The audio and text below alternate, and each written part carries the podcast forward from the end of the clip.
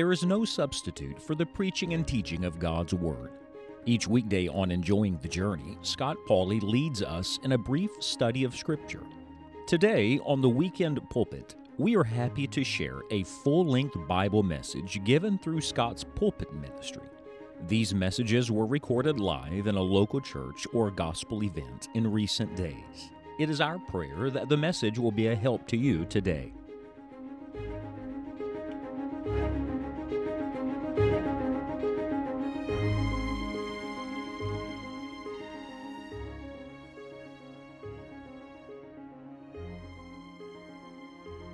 Amen. Let's open the Word of God, would you please, to the book of Ephesians again. We've been in Ephesians all week long. What a rich, wonderful book it is, this book of fullness. We have seen the fullness of time. We're living in time, but very soon time's going to fill up. Jesus is coming back. That's in the Word of God. We have seen the fullness of Christ, the fullness of God, and the fullness of the Spirit. You almost get the idea the Lord's trying to tell us something, don't you? When God created the world, the Bible says that the earth was without form and anybody remember the next word? Void. Void. It was empty. Would you like to guess who filled it? God filled it. When sinners come to Jesus, you know how they come? They come absolutely empty. Absolutely at the end of themselves, and they said, Lord, I got nothing. And you know what the Lord does? The Lord fills them. The Creator makes a new creation. The God of the Bible is the God of fullness, and God designed it so that every individual Christian and every church collectively could know all the fullness of God. How many of you would like your church to know the fullness of God? Look, I don't want to get to heaven someday and discover that I, I missed so many things God had for me. Now, I'm sure that's going to happen for all of us in a measure because of our unbelief and disobedience. But I would honestly hate to think I lived my whole life and enjoy just a little bit of the salvation God gave me when the Lord had so much more for me to discover and enjoy. I'd hate to think that I got to heaven and gave an account to the Lord and discovered that God had so much more for me, not there but here, and I missed it all because I was willing to live empty. Most Christians are living such substandard Christianity, so far below the divine provision and the divine expectancy. They're like the prodigal that says the father's got bread enough to spare at the house, but I'm content just to live down here on this on this little scraps. I want you to know God doesn't want you to live and die empty. God wants you to live and die full. And the Lord wants his church to be a full church. So tonight we turn our attention to Ephesians chapter 4. And if you'll permit me, I'm going to read a little lengthy portion of Scripture without making any comment at all, and I'm going to read it slowly so that you can think on these things.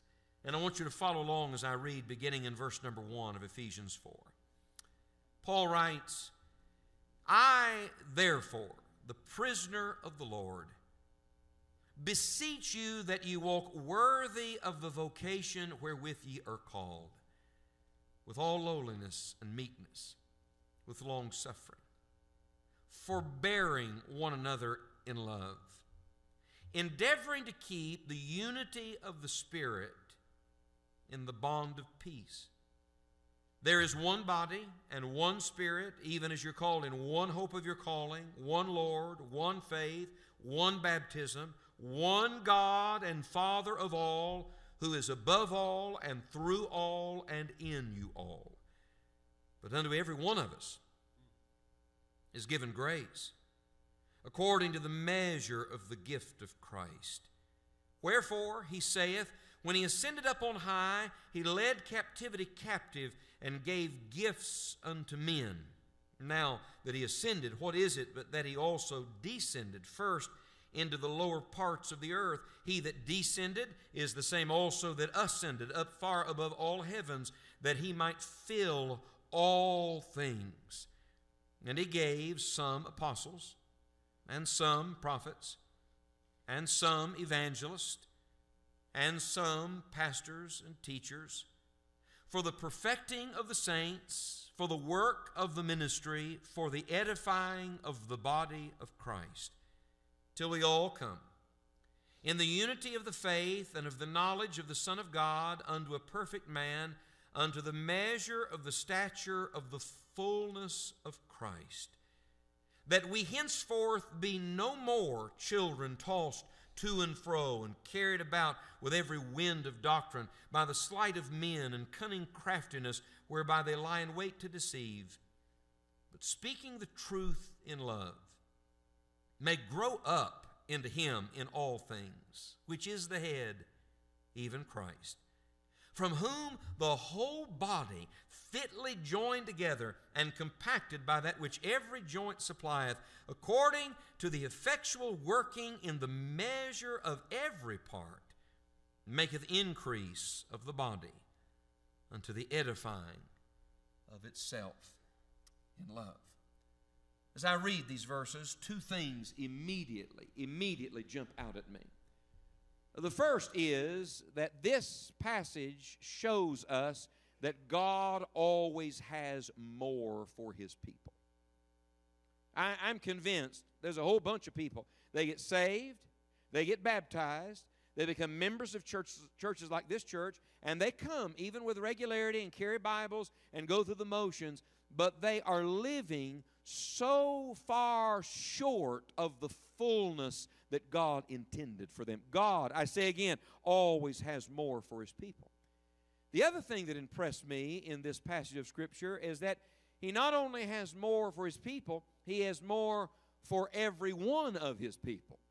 Earlier today, I had the privilege of preaching to a great group of preachers, and I love preachers. I am a preacher, and I thank God for your faithful pastor and, and the men that are laboring here alongside him. But I just want to tell you tonight what I'm about to show you from the Word of God is not just for the preachers, it's for all of God's people.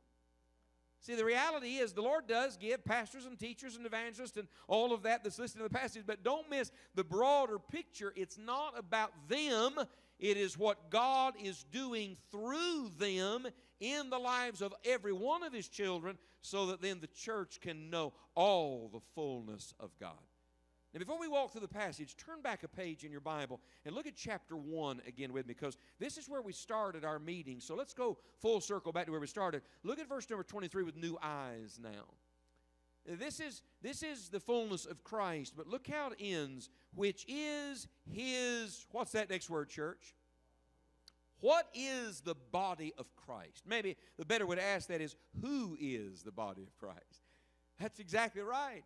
How many saved people are here tonight? R- raise your hand, would you please? You know you're saved? Hold it up just a minute, big high. You know you're saved? You're glad you're saved? All right? You are the body, a part of the body of Christ. He's the head. We're members of the body. Some members more visible than others. Some members more more um, uh, respected perhaps than others. But every member is vital to the health of the body, and every member subject to the head of the body, which is the Lord Jesus Christ. If my arm just arbitrarily started doing its own thing, you'd say something's wrong here. If I'm standing up here preaching and all of a sudden my leg just starts shaking, you say, What's wrong with that preacher? The head controls the body. Christ is working in and through his local church. And this is there's a lot of doctrine in verse number 23. It's one of the shortest verses in the whole book. It's full of truth. Look at it, please. The fullness of Christ is seen in this world through his church. An empty world will never know a full Christ unless they see him in us. God, this is amazing. This is the miracle grace. This is the wisdom of our Lord. This, this is something. I wouldn't have designed it this way. I'm not God and you're not God either, but God designed it this way. God made it so that His fullness is revealed in this world through what He is doing in the local New Testament church. That is why I have a deeper conviction than I ever have in my life that the Lord's church is so very important, and every one of us ought to be giving more attention to it. Look, if it was important enough for Jesus to die for, don't you think maybe we ought to connect our life to it? And yet, people view church and their part in it so haphazardly, so flippantly, they can take it or leave it. If it's convenient, I'll come. What's in it for me? I want you to know when we get to heaven and meet the head, we're going to be ashamed that we gave so little attention to what he wanted in his body. And so tonight, we come to the fullness of the church. The fullness of Christ and the fullness of God and the fullness of the Holy Spirit is to be seen in the fullness of the church, the Lord's billboard in this world. And let's just get this out of the way before, before I show you what it is. Let me tell you what it isn't. I'm not talking tonight about a building full of people. It's a great crowd on Tuesday night and a weeknight in the summer. This is pretty amazing, really. And I love to go in places and see the place full of people. But frankly, I've been in some full buildings where there was a whole lot of emptiness. So I'm not talking about how many people we get in the building. I'll remind you that even the devil knows how to get a crowd. I'm not talking about a full slate of events. Somebody said, Oh, our calendar's so full, preacher. Well, you can be busy and not be right with God. So just because you're going night and day doesn't mean you're spiritual. I'm not talking about how big the church is, and I'm not talking about how busy the church is. How many of you know we're the body? Remember, we're the body? How many of you know that if a body is big and busy, that doesn't necessarily mean it's healthy? Amen to that? So just because there's a lot of people or there's a lot going on or the bank account is full or the, the idea tank is full or the programs are full for every age group doesn't mean that the fullness of the Lord is being seen in that local New Testament church. My pastor used to say this that the greatness of any church is measured by one thing its likeness to Jesus Christ. Can I tell you what's great about any church? Jesus in that church. You know, your location is second to none. I drive by on this interstate and see that giant cross out there and the signage and all that. It's wonderful. But I want you to know this church is not great because it has a great building in a great location. No, no, that's not what makes this church great. This church is not even great because you got nice, sweet people that come, though you have a lot of them. It's not great just because you got a long, tenured, faithful pastor who gives the Bible every week. That's great, but that doesn't make the church great. The greatness of any church must be measured by this can others see Christ in this church? So go back with me to Ephesians chapter number 4 and mark at the end of verse number 10 that he might fill all things. That's the purpose statement. That's Christ's mission and work right now in us. And then mark the last phrase of verse 13 and connect the two in your Bible and in your thinking. Here's our goal. If His mission is to fill all things, our goal is that we would grow under the measure of the stature of the fullness of Christ. Oh, I want the Lord's fullness in my life. I want all that God has for me. Is this a healthy church? Only the Lord really knows the answer to that question. And maybe the pastor would know as well as anybody. But is this a healthy church? Is your church a healthy church? I asked a, a, young pastor today on the phone. He called me about some things and was asking about some things and working through things. There's always stuff to be worked through. And I said to him at, at one pause in the conversation, I said, Would you say the church is healthy? And he paused for a moment. He said, I need to think on that a little bit. He said, I, I, don't know if I've ever thought of it quite that way. We better be thinking of it that way. If the body is a living, breathing organism, how many of you think health matters? It's not an organization, this is an organism. As a matter of fact, the only way you can organize an organism is dissect it, and that kills it. So just because you organize the thing doesn't mean God's in the thing. Look, please, when the Lord fills His people, you will know it. You can't work that up. You can't reproduce it in any other way. It is God working in and through His local church. So, what does that look like? Well, look with me in Ephesians chapter 4. Let's walk through it, and I'll give you five things I want you to write down tonight in the margin of your Bible. Number one, look at verse number one. He begins this way I, therefore, the prisoner of the Lord, beseech you that you walk worthy of the vocation wherewith you're called. This is fascinating to me. He's reminding them who they are and whose they are. And for the record, look where he's writing from. He's writing from jail. Can you hear the clang? Can you hear the clang of the chains? He says, he says, I, am the prisoner of the Lord. I love that. Every time I read that, I just smile because he was the prisoner of Nero, but he wasn't really the prisoner of Nero. He was saying, Nero's nothing. I'm here for the Lord's glory. Nero's not holding me here. God's holding me here. If God wants me here, I'll be here. If God wants me somewhere else, I'll be somewhere else. We're the Lord's prisoners and we're the Lord's servants. It's not about us, it's all about the Lord. Don't you ever forget who you are and whose you are, because that's the foundation of everything we're going to see in a full church. Now keep reading. Look at verse 2. With, don't miss the with. With all lowliness and meekness, with long suffering, forbearing one another in love. Here's the first mark. Would you write it down? Here's the first great mark of a full church. You'll know the church is a full church first when it is marked by a fullness of humility. Truth of the matter is, most of us are so full of us, we can't be full of God. And as long as we're full of our pride and our arrogance and our self will, we are not a full church. No, we're the opposite of that. Do you know the most dangerous and deceptive and destructive pride is religious pride? It knows all the Bible answers, you see. It's heard it all before. It knows that already. It's, it's done that before. Do you know the group in the church it's most dangerous in? Those of us who've been saved a long time. I see a dear one here tonight who trusted Jesus as her Savior on Sunday, and I'm glad to see her here. That was very encouraging to me. I love being around new Christians. Any of you enjoy being around new Christians?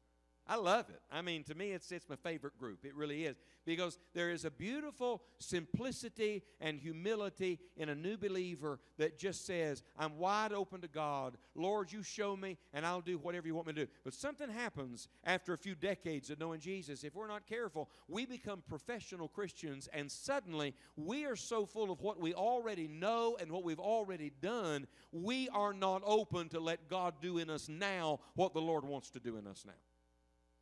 And so when you come to verse number two, he begins here with humility. And notice it's never manward first, it's always Godward first. We're not talking about just being humble towards each other, we're talking about submitting yourself to the Lord. Look at his description. He begins this way with all lowliness. Look, why, why would a man be lowly? Not beaten down by circumstances. That's not what we're talking about. We're talking about willingly submitting himself to the high one, to the lordship of Jesus Christ. Do you know why God cannot bless most churches? It's not because they haven't gotten big enough, it's not because they haven't gone high enough, it's because they ha- have never gotten low enough. You let a group of people get low before the Lord. Oh, I love this. See, the Lord's way is opposite of the world's way. The lower you go, the higher He lifts you. You know why that is? Because God is near the humble and the contrite heart. And as we, we lower ourselves before God, the Lord smiles on that with all lowliness. Look at it again. And meekness. This, this gentle way, this, this willingness to be taught, this willingness to submit. Why should we be lowly before others? Because God is the only high one. Why should we be meek in our dealings with one another? Because the Lord has been so patient and gracious to all of us. And then this word, look at it in verse number two with long suffering. That is a word that doesn't get used much anymore. Somebody says, What's that word mean? Chop it in half and flip it around. Long suffering means suffers long. You ever think about how much God puts up with from us? I want you to just chew on that a second. You ever think about how much God has suffered because of your sin? That's fascinating to me to think, even Christian people, what the Lord puts up with from us. It, look, friend, you better be glad I'm not God, and I'm real glad you're not God. We'd squash each other like bugs every day. But our God is so long suffering. Isn't it funny that we can't put up with people because they annoy us and aggravate us and agitate us, and, and we just can't put up with people, and yet God puts up with sinners like us? Look at the end of that verse forbearing one another in love. You know what the word forbearing means? Put up with each other. Love one another. There's a beautiful humility here that is the image of Jesus Christ, who was our Lord. He was the one who descended first, who, who came low for us. Who is our Lord? He is the one known by the meekness and the gentleness of Jesus Christ. Who is our Lord? He is the one that when he was smote and when he was spit upon, did not even answer a word and did make no defense for himself. He suffered through all of that. Why? Because of the humility of Jesus Christ. Let this mind be in you, which was also in Christ Jesus, who being in the form of God thought it not robbery to be equal with God, but made himself of no reputation, and took upon him the form of a servant, and was made in the likeness of man. And being made in the likeness of man, he humbled himself and became obedient unto death, even the death of the cross. There's only one way to humble yourself you've got to die. You got to die to what you want and what you think And it, it, this is the amazing thing. When you begin to humble yourself before God and before man, the Lord stamps, this is wonderful, He stamps the beauty of Jesus on your life. I can't explain it any other way. The fullness of Christ is growing in you. Somebody's going to grow. It's either going to be you or it's going to be Him. And I got to tell you, I want to be more like Jesus than like Scott. And so the fullness of the church first is marked by the fullness of humility. And there's a second mark. Look at verse, beginning in verse number three. Endeavoring to keep the unity of the Spirit in the bond of peace. Would you write down, it's full of humility and then it's full of unity. And only the Lord can do this. Only God can do this. And by the way, I did not say uniformity. We are not all the same. How many of you are glad we're not all the same? The Lord made us different. Yes? Everybody turn and look at somebody around you. You're not allowed to look at me. Turn and look at somebody around you. How many of you think you're sitting next to somebody that's a little different than you? Yes? How many think they're a lot different than you? Anybody that could get you in real trouble now, right? We're different.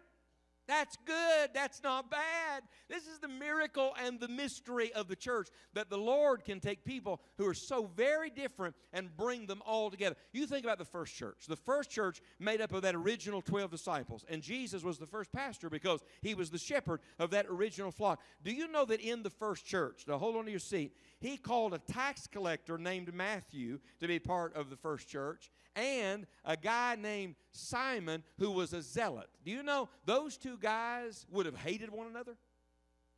Like literally hated one another. Simon was a part of the zealots. You know what they wanted to do? They wanted to take up arms, pull a sword, and kill all the Romans and overthrow the Roman government. You know who Matthew is? Matthew is a sellout to the Roman government that the Jewish people would have hated because he was skimming off the top. He was taking a little tax money for himself on the side. Oh, by, by all natural standards, Simon and Matthew would never have gotten along. And yet, they didn't just get along. They spent three and a half years together and they labored together for the cause of Christ. Can I tell you? Only Jesus can do that, my friend. You say, well, where does this unity come? Well, I'm glad you asked. Keep reading. It is the unity of the Spirit in the bond of peace. We don't, we don't make each other think the same. We don't all think the same. Pastor, does everybody in this church think the same all the time? Heavens no. Somebody said, How do you get everybody to agree over there? You ready for it? You don't. But I'm going to tell you what spiritual people do. You ready? Spiritual people said, We may not always agree, but let's do this. Let's all agree that whatever the Lord wants, we'll agree with Him. It's, it's, it's sweet, people. It's, it's peaceful. I, I, see churches ripped apart, dividing and fussing and fighting and feuding over stuff that doesn't matter. We're going to be ashamed at the judgment seat of Christ when we kneel at the nail pierced feet of the Son of God and we, we fussed and criticized over a whole bunch of nothing while billions of souls went to hell. We missed the whole thing Jesus left us here for. I'll tell you what we need. We need some churches who have the bond of peace not just your name on the membership roll, not just we sit down the pew from one another. People leave churches. They probably never leave this church, but people leave churches and go out the back door fussing over a bunch of nonsense. I want to tell you something. Some of us need to get our eyes back on eternity, remember who we are and whose we are and where we're going because very soon every member of the body is getting ready to meet the head and give an answer to Almighty God. And the full church is a church full of unity full of unity that only the Holy Spirit can give.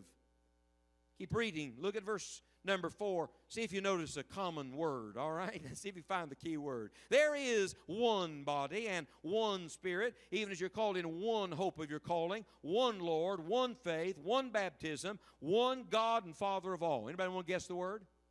One. Boy, this is a smart class. Very good. One. You understand Satan divides, God brings together. Sin disrupts, the Lord brings together. That's interesting, isn't it? In Scripture, the double mind is always bad. No, no, we need one mind, a single mind. Isn't that interesting? a single eye, a single heart. Why is that? Because the Lord is all bringing us back to what truly matters. Our oneness is found only in the Lord. By the way, there's seven ones there. You know what that is? That's a picture of perfect oneness among the people of God. Somebody said that most churches are more like goat pens than they are sheepfolds because everybody's always butting heads all the time. Friends, it ought not be that way. The, the world, look, I know no church is perfect, and I know sometimes there's disagreements, and, and in the church you got to work through that kind of thing. People are people, so just get used to it. People say, I don't go to church anymore, they're a bunch of hypocrites. We're all a bunch of hypocrites. The reality is, not a single one of us is perfect and always thinks right and says right and does right, but we're sinners saved by the grace of God, and we're part of the greatest thing on planet Earth called the local New Testament church. Let's get over the junk and determined by the grace of God and for the glory of God, we're going to be a people of unity. Wouldn't it be wonderful if people in the community looked at a local church and said, I tell you one thing, those people are all different over there, but they got something that we need. In a world of war and strife and contention where nobody can get along anymore and social media is full of it, wouldn't it be great if we were a good advertisement of the oneness of our great God? Think of this the Father, the Son, and the Spirit in unbroken union and communion from eternity past. The God who is one God wants us to be one in Him. This is the unity of the full church. Write this phrase down, would you please? We must remember what we have in common in Christ. Maybe you don't have much in common in some other ways, but we must remember who we are in Christ. We're children of God, and we must remember what we have in common in Christ. And I love the fact in verse 6, he takes us back to this fatherhood of God. How many dads and moms are here tonight? Dads and moms? How many of you dads and moms like it when your kids get along? Let me, can I testify as a dad tonight with none of my kids here? Nothing aggravates me anymore than when the kids are fussing and fighting at each other. You know why that is? Because there's something in a father's heart that wants the children just to get along. Let me ask you a question. If we earthly fathers think that way, don't you think the Heavenly Father sure would smile if His children could stop tearing each other down and instead started pulling for one another? Don't you think maybe the Heavenly Father would be pleased if His children could just get along? Keep reading. Look at verse number six. He said, that our God is above all and through all and in you all. Boy, I love that. That's like him, that's like him saying, of him, through him, and to him are all things. Look at that. He's above all, he's through all, and he's in you all. Look down at verse number 13. Till we all come in the, here it is again, the unity of the faith and of the knowledge of the Son of God, unto a perfect man, unto the measure of the stature of the fullness of Christ. If you know Christ and I know Christ, we have the same Holy Spirit living inside of us. Now, I'm not trying to sound spooky or mystical, but I travel every week, and it's always fascinating to me when I can go to places where I've never been before and I meet people that I've never met before in my life. And in a matter of a few moments, the witness of the Holy Spirit between us is so strong, I feel like they're family members. Do you know why that is? Because we are family members. The Holy Spirit in you and the Holy Spirit in me, one Spirit, is what ties us together. So, look, all this talk about equality. Friend, there is nothing more equal in this world than the glorious gospel of Jesus Christ and what God does in saved sinners. We're all just a bunch of sinners. I don't care what your background is, I don't care what color you are, I don't care what language you speak. We're all just a bunch of sinners. We all need the mercy of Jesus. We all get saved the same way, and we all get brought into God's great family. This is the unity of the church. There's a third mark. Look at verse number seven. He said, Unto every one of us. Does your Bible say every one of us? Yes or no? Hmm, every one of us. Mark that in your Bible. Every one of us is given grace according to the measure of the gift of Christ. Would you write this down? The full church is not only full of humility, not only full of unity, it is also full of ministry. Some say, oh, you're, you're talking about the preacher. No, no, no. That's why I just had you mark in verse 7 every one of us. Because the emphasis of this passage is not on the, the full time minister, meaning by that the, the man who may lead in the congregation, but rather on the ministry, to borrow Paul's Holy Spirit inspired phrase, of every one of us. God gives grace to every one of us, and God doesn't give you grace to keep, God gives you grace to serve. Uh, God says here in verse number 7 it is the gift of Christ. I love, I wish you had time to show you verse 8 and 9 and 10. This is a beautiful passage about the ascension of Christ. And I, I hear people talk about this passage and debating about him leading captivity captive. I personally believe he took those from Abraham's bosom back to heaven with him. And I think I could show you that in Scripture. But don't miss the point of the passage. Some people get so detoured talking about what all happened that we're not quite sure about. Let me tell you what I am sure about. When the Lord went back to heaven and sent His Holy Spirit to live inside every believer, He gave every one of us some spirit gift, spiritual gift, that we're to use for the edifying of the entire church. You know why a lot of churches aren't healthy? Because only a handful of members are working. You can tell a great deal about the health of a church by the volunteer spirit in that church. When a handful of people have to do everything and people become excuse me, spectators instead of participants and sit on church pews and, and warm the building, but never put their hand to the plow and never want to serve to get the gospel out and try to encourage somebody and help the work of the Lord move forward, then we're not healthy like we ought to be. Because the full church must be full of ministry. So let me just ask you, I'm going to meddle tonight on the last night. I'm just going to ask you, what's your ministry? What is your ministry? What are you doing in this church to help this church move forward? What are you doing to help get the gospel to the Tri Cities right now? Is there anything, anything right now you say, that's my thing? The Lord led me to that. The Holy Spirit prompted me in that, and I'm obeying God, and this is what I'm doing. Are you open to let God use you? Because if you're not, I just want you to know you're one of the members that the body's having to drag around all the time, and no wonder we can't stay healthy and move forward if all the members aren't working together this way. The full church is full of ministry. I got to show you this. Everybody hold your place here just a second, okay? Did you know this is an exact quote from Psalm 68? I love the Bible. I do. I love the Bible. Go to Psalm 68 with me just a second. I saw this today and started laughing and then started praising God for it. Look at Psalm 68. This was prophesying. And it's fulfilled in the church, the fullness of Christ in the church. Look at Psalm 68, verse number 18. See if it sounds familiar. Thou hast ascended on high. Tell me, who ascended on high? Jesus ascended on high. Thou hast led captivity captive. Who did that? Jesus did that. Thou hast received gifts for men. Oh, Jesus did that for us. And here's the phrase that caught me today Yea, for the rebellious also, that the Lord God might dwell among them. Brother Sanders and I were talking about this earlier. You know, one thing I've observed through the years that very often God takes the worst people, at least by human standards, and does the best things with them. That God does the, takes the worst sinners and somehow uses them to accomplish more for His glory and honor. Look at that verse. Yay! I like that positive word. Yay! for the rebellious also. Any other rebellious people here tonight? Let's just take a survey. Any rebellious people? There's no rebellious people, just a handful of you here tonight. Well, let me tell you about me. I got a rebel heart. Oh, sure I do. You say, You're a preacher, you're an evangelist. It doesn't matter. I got a rebel heart. I want my way when I want it, how I want it. And you know what the Lord has done by His grace? The Lord has touched this old rebel's heart and put things in me because He wants even to use rebels and sinners who finally yield to Him to accomplish His purpose in this world. Aren't you glad God loves rebels? Aren't you glad that the grace of God reaches to the rebellious also? And I love this. He doesn't just take your sin away, He puts the gifts of God inside of you.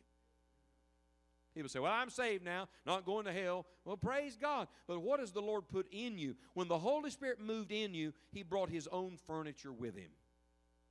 So, how has He furnished you? What has He put in you?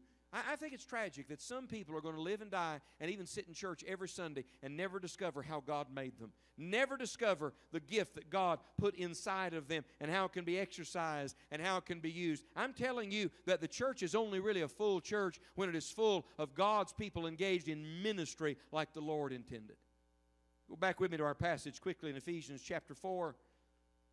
In verse number 7, he gives gifts to every Christian. In verse number 11, he gives gifts to the church, and he names some of them here. The apostles and prophets are first because we're built on the foundation of the apostles and prophets. We find another passage. And then evangelists, that's the work God's given me to do, uh, concentrating on gospel work and trying to get people saved. Somebody said, All right, tonight is revival meeting. We got a bunch of saved people here. And how, how's the evangelist operating tonight for the gospel? And let me answer that question for you. Because I'm convinced that an awakened church will evangelize the world, that there's a direct link between revival and the advancement of the gospel of Jesus Christ.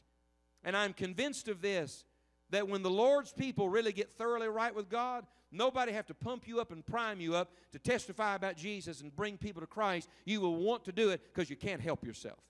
And evangelism isn't just done when the evangelist is in town or the evangelist is in the pulpit. If everything reproduces after its own kind, then when the evangelists leave, there shouldn't just be new Christians here, there ought to be new witnesses here because every one of us should find our place in getting the gospel to this lost world. And then you got pastors and teachers. And let me just pause and say, you got a faithful pastor in this place who teaches the Bible. He stayed by the stuff. I admire him as much as anybody that I know. You ought to hold his hands up every day in prayer and pray a hedge around he and his wife and just ask God to keep giving them strength to do the work God has given them to do. I wish I could tell you, but I've talked to so many preachers today, not in our preachers' fellowship, not today here. I've talked to preachers. When I woke up this morning, I had messages from preachers.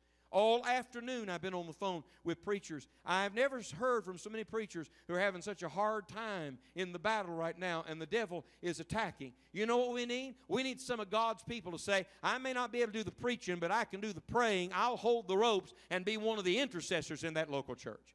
Look, friend, if you can't do anything else, you can pray. And I would say and submit to you that the greatest ministry in any church is the ministry of intercessory prayer. Because when we pray, it's not just us working, God goes to work. And you get not what men can do, you get what only God can do. Find your place of prayer and find your place of ministry. Look at verse number 12. Why did he give these people? I used to read this wrong, Pastor. I used to think this was like three things I'm supposed to do. Like, I'm supposed to help perfect the saints, and I'm supposed to do the work of the ministry, and I'm supposed to edify the body of Christ. That is incorrect. I started studying out the grammar of that verse, and you know what I discovered? It's not I do these three things. No, no. My role, and this man's role, and every pastor's role is to do the first thing. That's very interesting and the first produces the second, and the second produces the third. See, we got this idea that only the clergy do the work of the ministry. That is ridiculous. That's not in the Bible. Every member is to be a minister. Every saint is to be a servant. Look at that verse again. The, the minister helps to perfect the saints, to mature the saints, so that they can do the work of the ministry. And when the Christians start doing the work of the ministry, look what happens at the end of that verse. The whole body begins to grow and gets edified.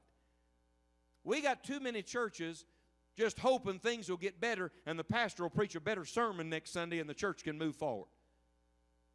Now, I'm sorry, I don't care who the pastor is. No church moves forward on the pastor's good sermons. And no church moves forward on a special meeting where some guy blows through town, preaches a handful of sermons like I am. Churches move forward when every member in that body says, Lord, I want to find my place and do my part. I want you to use me. And when you and I find that place of ministry, suddenly there's fullness in that church. Then there's a fourth mark. The full church is not only full of humility and unity and ministry, but number four, it is full of stability. Lord, help us. We need some of this today, don't we? Everybody changing and twisting and turning, the whole world upside down, culture's gone haywire. They call evil good and good evil. Is there anything that's the same? Oh, yes, the Word of God is the same. So look at the stability of the full church. In verse number 14, that we henceforth be no more children. Now, that, that's not a saying kids are bad. I'll come back and explain that to you in just a moment. And we're still children of God. We just read that. So what does that what could that mean? No more children. Tossed to and fro, carried about with every wind of doctrine by the sleight of men and cunning craftiness whereby they lie in wait to deceive. Look, we're living in a world of liars right now. Satan is a liar and the father of it. He's lied from the very beginning. But we're living in a world of lies. You don't even know who you can believe anymore. You know what a world of lies needs right now? A church full of the truth. People who are steadfast in God and settled and secure in what they believe. This is a day, this is a day to know what you believe and why you believe what you believe. And saying, well, my pastor said is not good enough our, per, our church believes is not good enough. My mom and daddy said is not good enough. No, no. You must know the word of the living God because only truth can cut through all these lies. Only truth and the simplicity of it can cut through this complicated mess that we're living in. So, how do you get that kind of stability? Well, he uses two illustrations. Look at the verse carefully. First, he takes an example from your own home life, your children. There are different words for children in the Bible and in Paul's day. This particular word was a word used for infant children.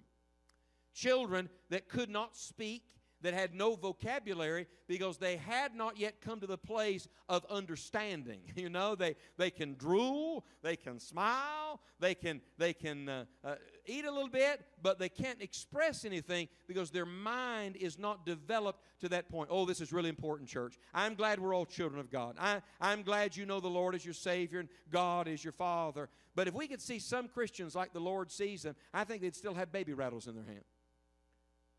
Do you know God doesn't just want you to be one of His children, God wants you to be one of His mature children. If you see somebody that's 30 or 40 years of age and, and they can't communicate, then you think something's not exactly the way it ought to be. I want you to know God didn't just want you to get born again, God wanted you to grow after you were born again to the place where you can discern truth and so much so you can explain it to somebody else. Peter said, Be ready always to give an answer to every man that asketh you a reason of the hope that is in you with meekness and fear. It is not enough to say, Come to my church, the preacher will tell you what we believe. We must learn to have the Word of God in us so that on the job and at the gas station and at the restaurant and in the supermarket and with our family and, and talking to the neighbors over the fence, we can speak intelligently and plainly about what God has done in our hearts and what the Bible says. That is stability. And then there's a second illustration. Look at it carefully. He switches from the home to the sea. He uses an example from nature. He said, I don't want you to be tossed to and fro. It's the same phrase that was used for the disciples on the Sea of Galilee when the storm came up. That boat was what? Tossed to and fro. He said, Don't miss this, church. The storm is going to come. You can't stop the waves from chopping. You can't stop the rain from falling. You can't stop the wind from blowing. But I'm going to tell you what you can do. You can drop anchor so even in the midst of the storm, you are not blown off course. Oh, I'm praying this. I'm praying right now for a generation of young people to get in the Word and let the Word get in them. I'm praying for a generation of older saints to get serious about this thing again, of knowing what we believe and passing it on to the next generation. Because in a day when it seems everything is veering off course and people don't know what to believe, the full church will be marked by stability. Brother, sister, why don't you drop some anchors? I said to somebody the other day, they asked me about a certain part of life, and they said, It doesn't seem like you've changed your feeling about that. You haven't changed. A lot of people have changed about that, but you haven't changed about that. And I said to them, Now, I want to just tell you, early in life, I got some anchors dropped in my heart, and those anchors have kept me from drifting in that area because I'm rooted in something. I'm grounded in something. That's what we need. We, we got enough of this shallow sentimentality. We got enough of this feel good religion. What we need are some people that know the truth of the everlasting Word of God. When persecution comes and pressure comes, all this feel good kind of religion isn't going to hold people up. The stable church, the full church, will be the church that is full of the truth of the Word of God. I gave you one more and I'll stop. It's full of humility and unity and ministry and stability. And number five, hmm, just keeps coming up, doesn't it? It's full of charity. He mentions love in verse number two, but in verse 15 and 16, he elaborates on it. But speaking the truth in, would you mark it? Love. I hear a lot of people right now speaking truth, and I don't think there's any love in what they're saying. It's true, but it's, it's ugly. It's mean spirited. It ought not be that way. Jesus said, By this, they'll know you're my disciples when you have love one for another. Speaking the truth in love may grow up into Him in all things, which is the head, even Christ. Are you still growing? Are you a growing Christian? I'm not talking about we ate too much and we're growing this way. No, am not talking about somebody say, Well, I, I'm up in years now. I'm not growing anymore. I'm shrinking. I heard somebody say that the other day. I'm shrinking. And we're not talking about physical things. As long as you're on this earth, spiritually, you're supposed to be growing. So I'm asking you right now are you still growing? Most people grow more spiritually in the first six months after they get saved than they do the rest of their Christian life combined. You know why that is? Because new Christians so wide open to God, they just start eating it up and soaking it up and obeying God. And then somewhere we find us a comfortable little rut we're going to sit in the rest of our life and we stop growing. How many of you like to see your church grow? Anybody like to see your church grow? Then you grow. Because a growing church is a church full of growing Christians. And as they grow and as they go, guess what God does? God builds His church. Look at verse number 16.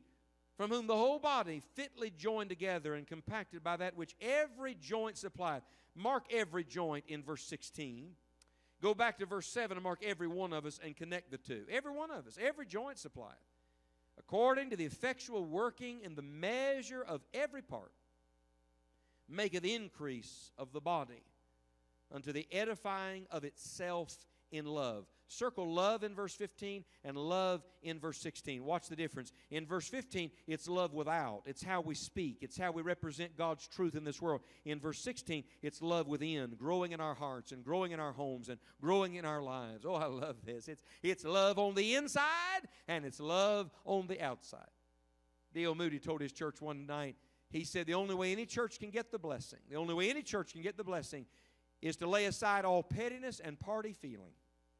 And he said, when that church is willing to live in the spirit of the 13th chapter of 1 Corinthians, the great charity chapter of the Bible, he said, I can guarantee you that church will grow and many will be brought to Jesus Christ. Oh, let this church, let your church get a fresh baptism of the love of Almighty God. Let us get saturated again with the love of God, so rich and full, so measureless and high. Oh, let us get a glimpse again of who God is and whose we are. And I tell you, only then will we be the church full of what we ought to be full of. I end as I began. I love the church. I love it. I'm in different local churches every week. I'll be in another local church later this week and another next. And I love local churches. But I started looking at them different. because I used to be impressed by certain things. Now I'm not impressed at all by those things. You know what impresses me?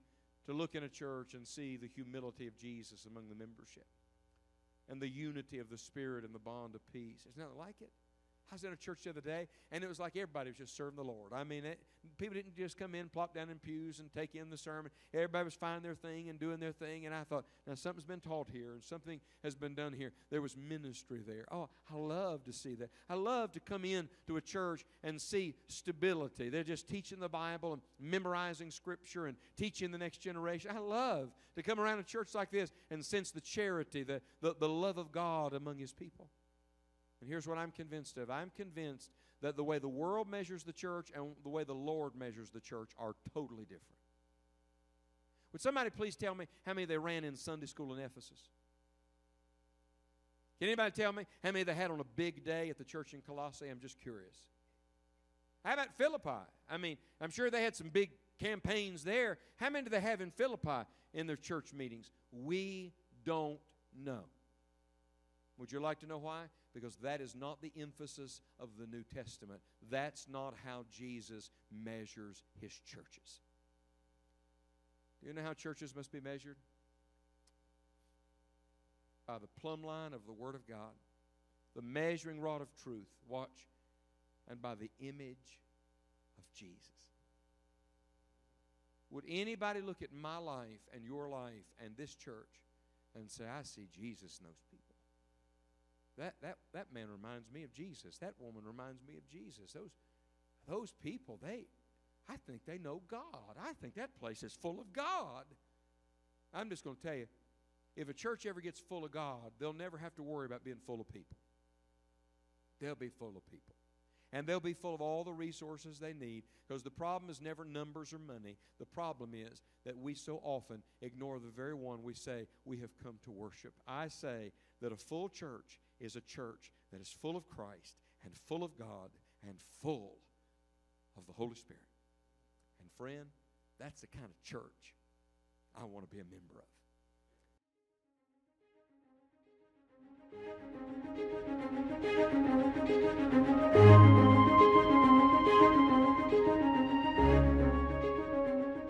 If this Bible message has been used of God in your life, or we can pray for you in some definite way, please contact us at enjoyingthejourney.org. We hope you will share the message with others who may also be encouraged by it. For additional full length Bible messages, please visit Dr. Scott Pauley's YouTube channel. Tomorrow is the Lord's Day, and we want to encourage you to be faithful to attend a Bible preaching church in your area this Sunday. Thank you for listening to The Weekend Pulpit. And don't miss Enjoying the Journey Daily Devotional Podcast each Monday through Friday.